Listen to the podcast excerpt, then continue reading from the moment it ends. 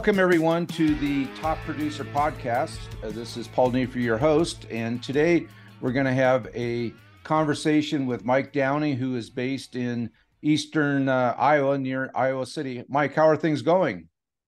Uh, good morning, Paul. Yeah, beautiful morning here in Iowa, and harvest is wrapping up, and you know, prepping here for uh, end of year now.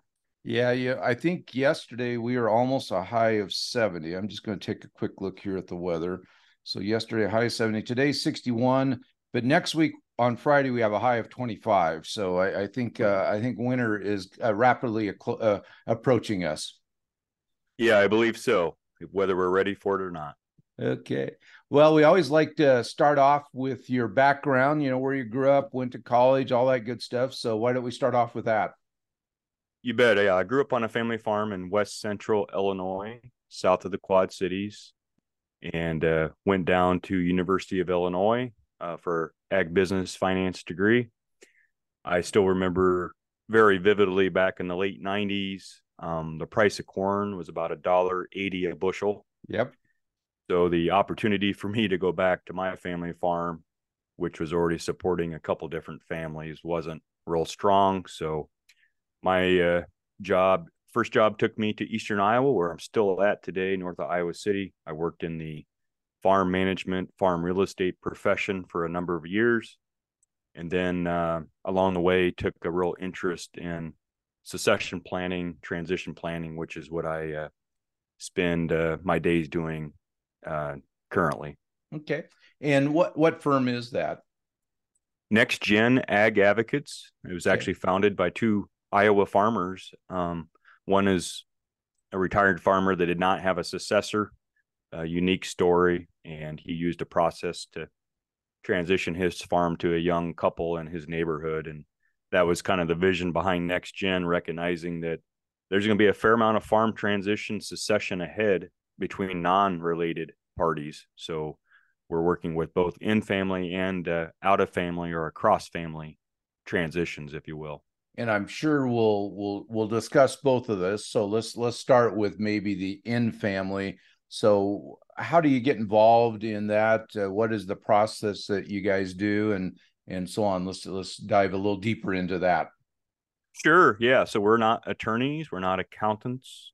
Strictly consultants that work with, you know, 50 or 60 operations in a given year. So we see a lot of the things that work well and unfortunately the things that don't work so well.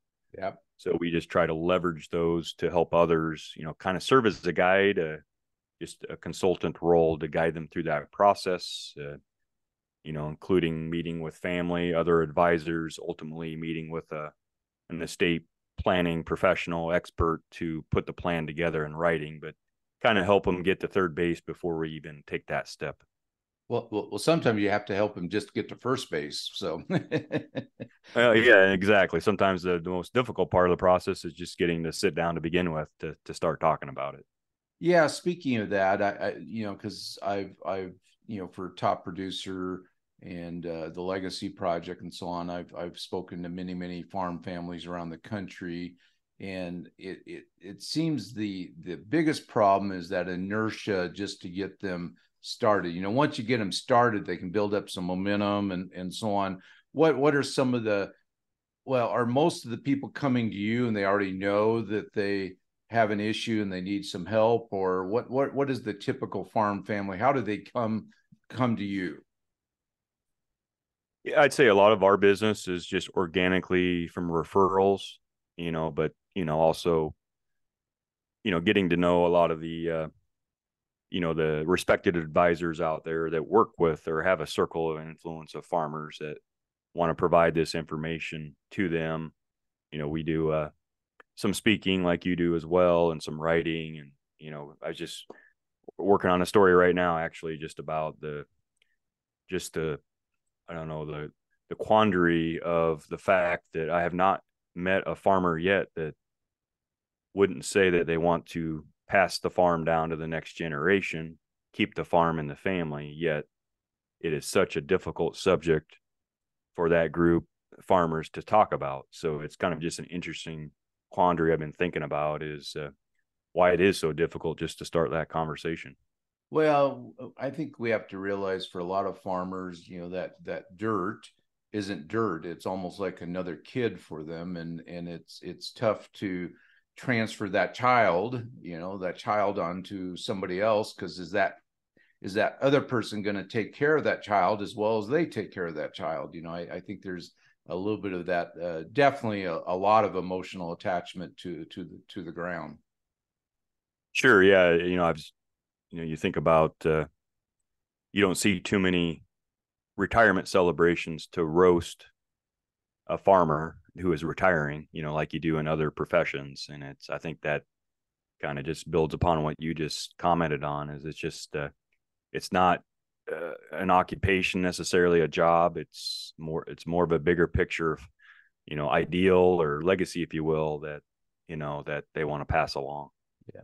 Now, is are you primarily are most of the farmers you work with in strictly Iowa, Illinois, or how how how far out do you typically go with your uh, with your uh, meetings and and and engagements and so on? We are based out of Iowa, but I spend probably two thirds of my time in other states, Illinois, Wisconsin, the surrounding states, and then I guess one of the uh, I don't know the the positives that came out of the whole COVID era is it seems like uh, more and more uh, farmers are receptive to working more virtually. I don't know if you found that too in your travels, but so you know, worked with a, uh, you know, I'm just thinking a ranch from Montana to a farm in Oklahoma to a, a dairy up in New York. So just it's kind of expanded our reach, if you will, for those that are willing to uh, have a relationship more virtually. Yeah, I, I think you're right. Uh, you know, a lot of the, um, like you say, since COVID, and especially the technology has gotten a lot better. I mean, 10 years ago, you tried to do a Zoom meeting or something like that, and you had buffering issues, and it just wasn't very good. The cameras weren't very good. Uh, now it's almost like you're looking at a TV screen with the other party, and you can. Uh, there's a lot more better technology that helps that process along.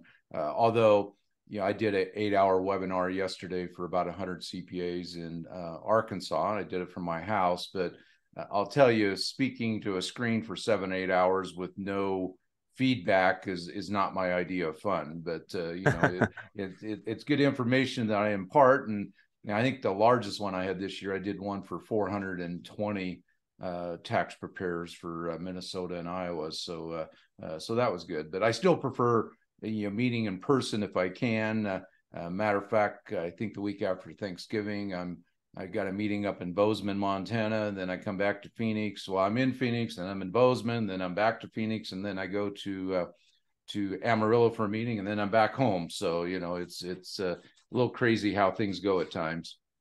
Yeah, absolutely, and I think most would agree. You know, especially the the ag community in general uh, appreciates that more personal one-on-one touch if we can if we can have our way.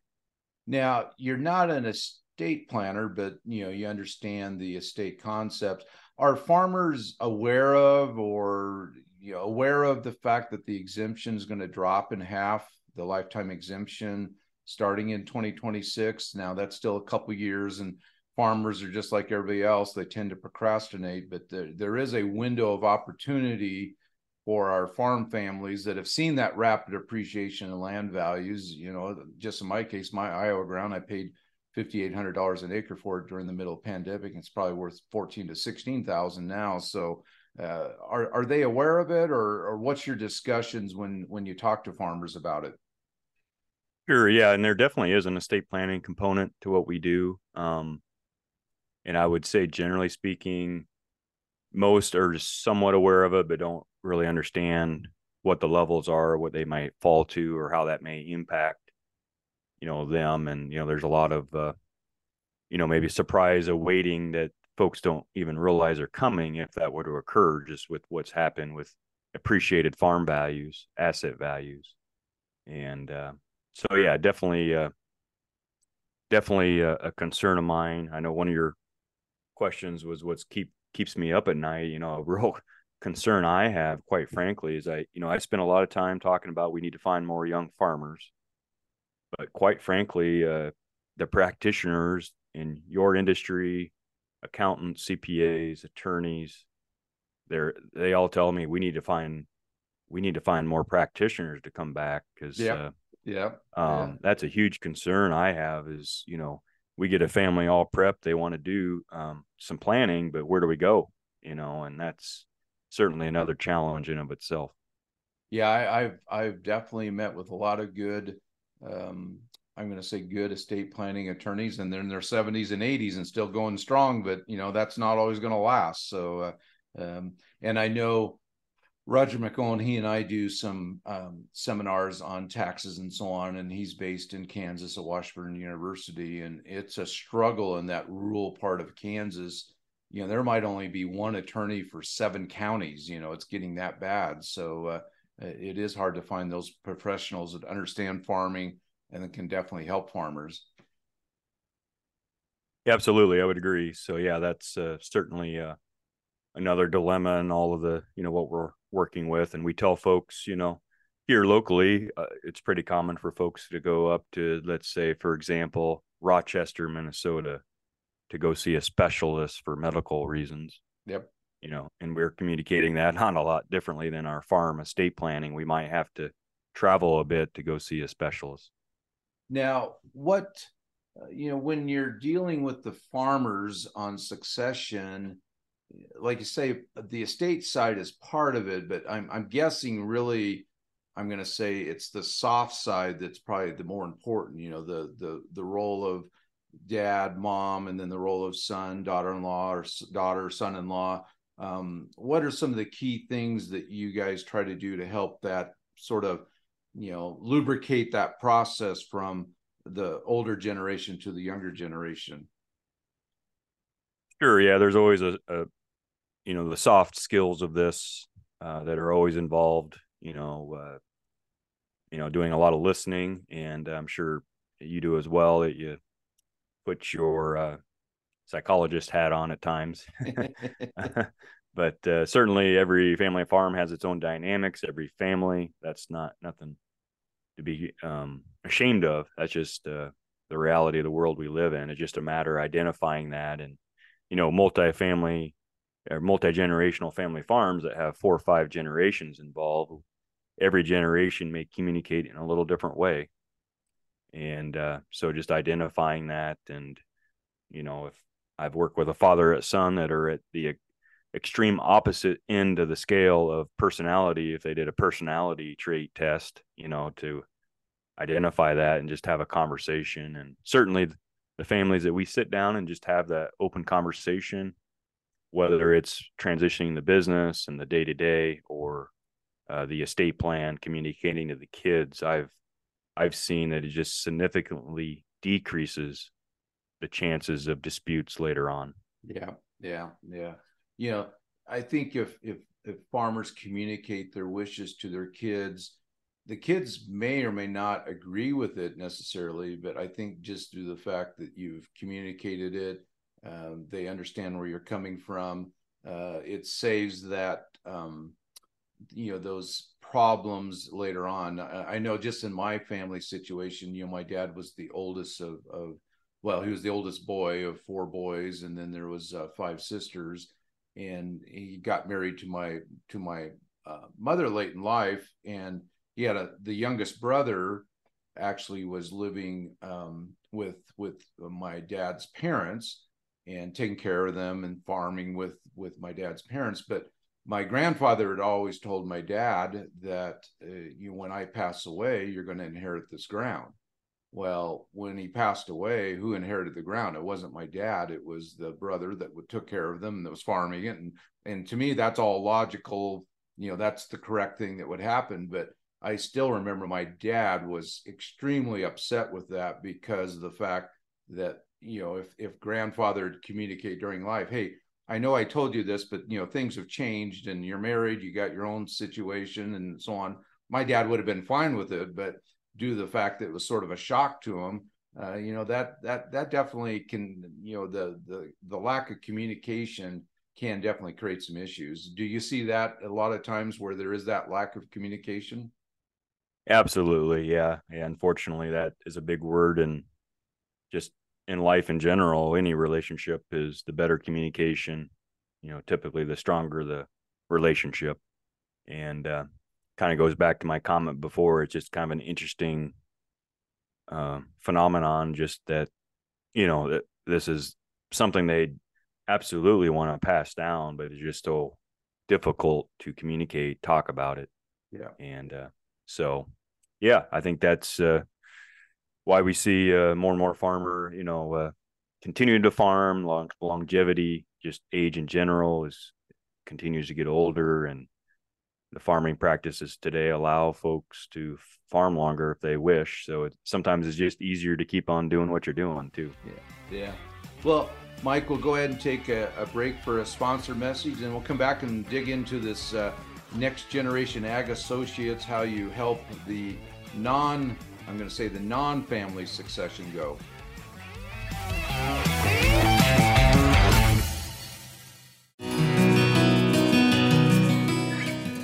How many years away is the long run for a farmer? Five years? Ten years?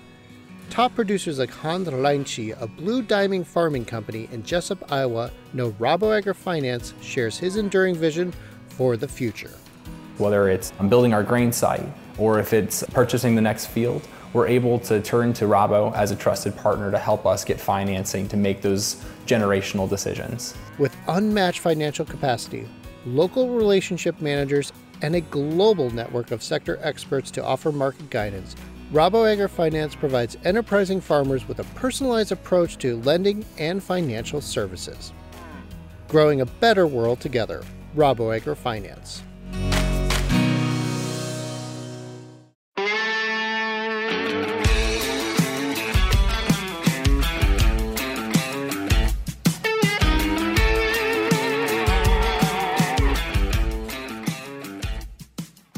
Welcome back, everyone, to the Top Producer Podcast. I am Paul Neiffer, your host, and we're going to rejoin our conversation with Mike Downey. So, Mike, uh, you had mentioned earlier on the, the next generation ag associates that it was sort of started or helped started by a, a farmer that didn't have a successor. So, um, can you expand on what what what you're trying to do with that and how it works and and so on and so forth? You bet. Well, you know, some of the the surveys here out of Iowa, which I would, if I had to guess, would not be a whole lot different just generally across the country. But, you know, 68% of farmers who have children, uh, they have children, but they don't have children who farm. And of those, over half have not identified a successor. So um, that's when we really look at farm transition, uh, transitioning and connecting folks that are not not necessarily related continues to trend and you know quite frankly may be the future of farm transition. And uh, so yeah that's uh, you know i don't have anything statistically to back this up but for every five retiring farmers that don't have a successor i would like to think three out of the five just based on my conversations would strongly consider a process to sit down with a, a younger producer or a couple in their neighborhood to transition to the the operation, the equipment, the rented farms, the whole package. You know, but another thing that keeps me up at night is you know, you know, we're not a, a big fancy program. You know, how do we, uh, you know, make them aware that there are other options? Because sometimes they don't know that there are, and you know, maybe their local advice is just you know, when it comes time to retire, you line up the equipment and have a farm sale. Yeah. Yeah. Is does I my memory is that Iowa does have a little bit of a the state of Iowa has a little bit of a formal uh, process or some type of maybe tax incentive or is or do you understand all those? I, I I'm, I'm just not sure on that. It seems like i read that a few years back that there is some incentives uh, for transitioning to to that younger generation in iowa Sure. Yeah, there are some um, tax credits at the state level. If you, for example, sell a farm to a what someone that qualifies as a beginning farmer or a young farmer, you know, on a contract that would exempt the seller of that from paying income tax on that, you know, the interest portion of that contract. And there's also incentives for those that rent their farm to a beginning farmer to uh, receive tax credits at the state level. Okay. Okay. And then also, you know, my memory is Iowa's got a deduction if you've, uh, like, if you've materially farmed the ground for at least 10 years, uh, either all of the gain related to selling the land or most of the gain is is exempt from Iowa taxation. Of course, Iowa taxes used to be fairly high. You know, they were one of the higher ones in the country, and I know over the next few years they're cutting that rate down. So, uh, so you know, the the benefit it's there, but maybe it's not as great as it was in, in prior years. So is is I, I'm guessing um, you're still seeing more and more consolidation, even with trying to help uh, you know that succession or that transfer to the non-family successor. Are you still seeing more consolidation in your area? Well, quite frankly, that's what drew that was the big vision for next gen is consolidation, the concern, we know what is the family farm going to look like in the future. You know, I always like to tell the story of the there was a thousand acres in southern Iowa that rented a few years back uh, via a online rent auction, and you know one of the one of the successful bidders came from three counties away, eighty five miles away, and nothing wrong with that farm producer, probably very capable, but you know, as we all know, that producer from that far away is probably not going to buy their their crop inputs locally, um, do their you know shopping, support the local businesses, schools, you know the the other ag advisors that are all impacted for the rural communities. So, is there a way to transition more responsibly?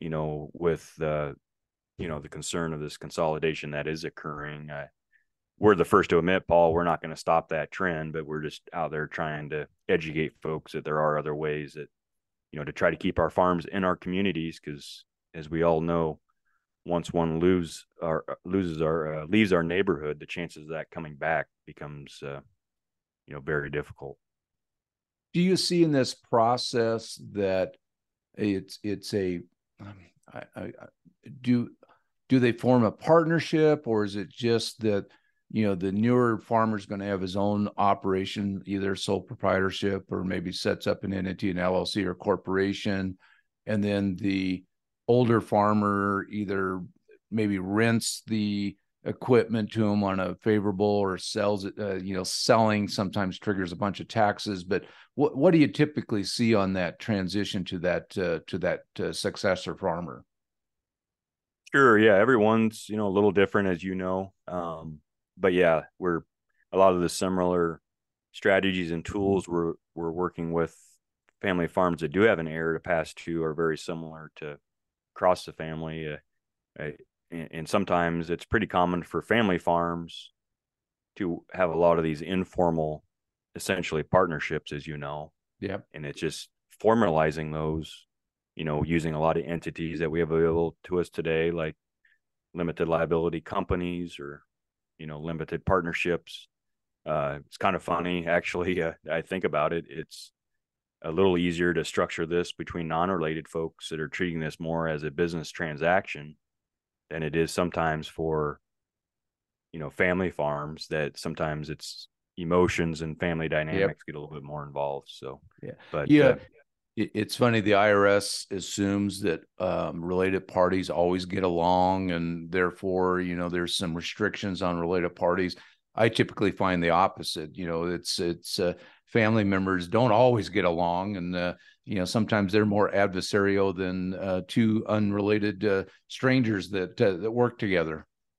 That's that's exactly right. So but but yeah to answer your question yeah those entities provide uh, you know you know provisions within the agreements to help protect those assets you know what if somebody transitions in and they change their mind yep. in three years you know we got to have a process to upfront communicate clearly the process how we're going to value these assets there probably is going to be a haircut involved if you know the the partnerships it's created has to buy out an exiting partner because we yep. don't want to bankrupt the business just because somebody uh, decides uh, changes their mind or obviously we got to plan for all the unforeseen events that you know can occur too that we have to plan for. Yeah and that's you know typically when we work with a buy sell agreement we're we're trying to figure out what happens if there's i'm going to say it's a divorce uh, you know that's what the buy sell is really there for. If it's uh, an amicable parting the buy sell agreement you can throw that away and the parties can come up with any deal but it's when they come to loggerheads you want that agreement in place that says okay guys you can't get along. Here's how we're going to deal with it. So uh, that, that that's really what we're trying to accomplish in that situation. Yes i would agree. Yeah absolutely. Okay mike yeah. uh you know we'll, we'll come to the end of the uh, conversation here and i always got my questions i like to ask. So uh, first who was your mentor in this whole process?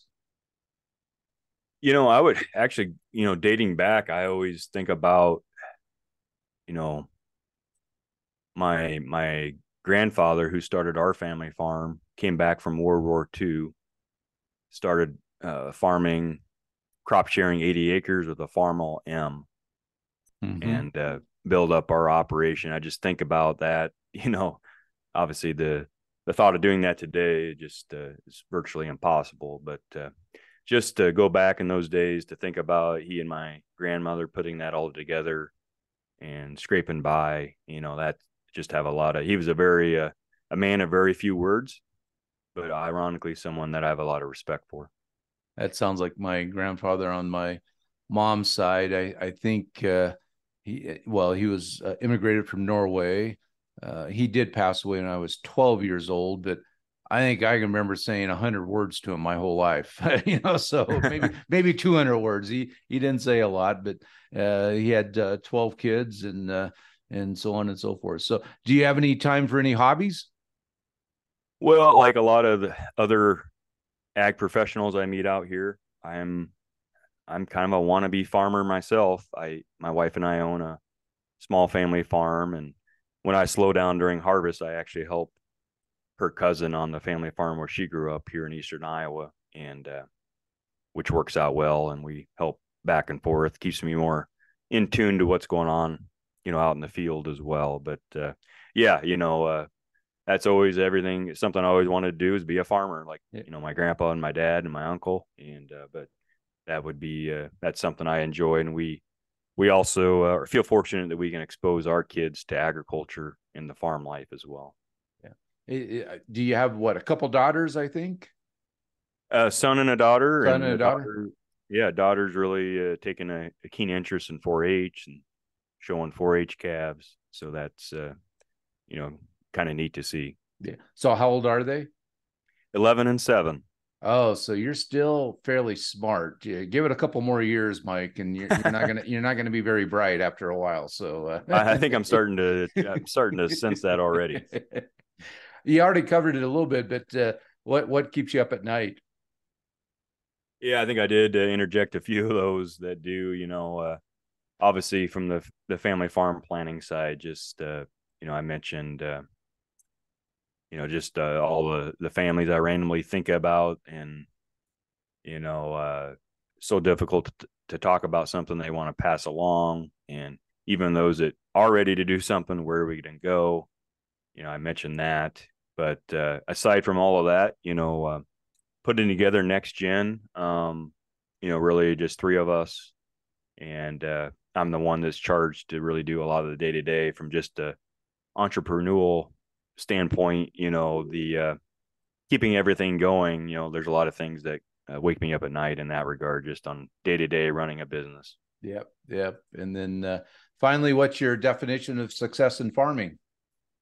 Well, legacy is a big thing for me that I think drove me to this business. You know, the I haven't I didn't mention the Downey family farms actually out in Dallas County, and uh, we were just recognized as one of the heritage farm awards at the Iowa State Fair this summer, 150 years. Um, so you know that just hits home for me. So I mean, I guess it was interesting when uh, we were asked who owns the farm as we all came up. I, you know, didn't even really dawn on me that that's not really what's important. It's the the legacy, and we were doing a lot of remembering of the generations before us. So yep. for me, yep. success of farming is uh, really just doing your job to preserve and carry on the farm and pass it along and hopefully pay it forward to do it the same for the next generation. Yeah, totally agree. Mike, is there anything else you'd like to add before we sign off? Oh, appreciate the opportunity. If anybody's interested in, in checking us out, we're actually revamping our website. Um, that website is nextgenag.us. Happy to have a conversation for any folks that are interested in talking about uh, this type of these type of issues. Okay, perfect. Again, Mike, thanks a lot. Uh, this is the Top Producer Podcast, uh, and this is Paul Neiffer, your host, signing off.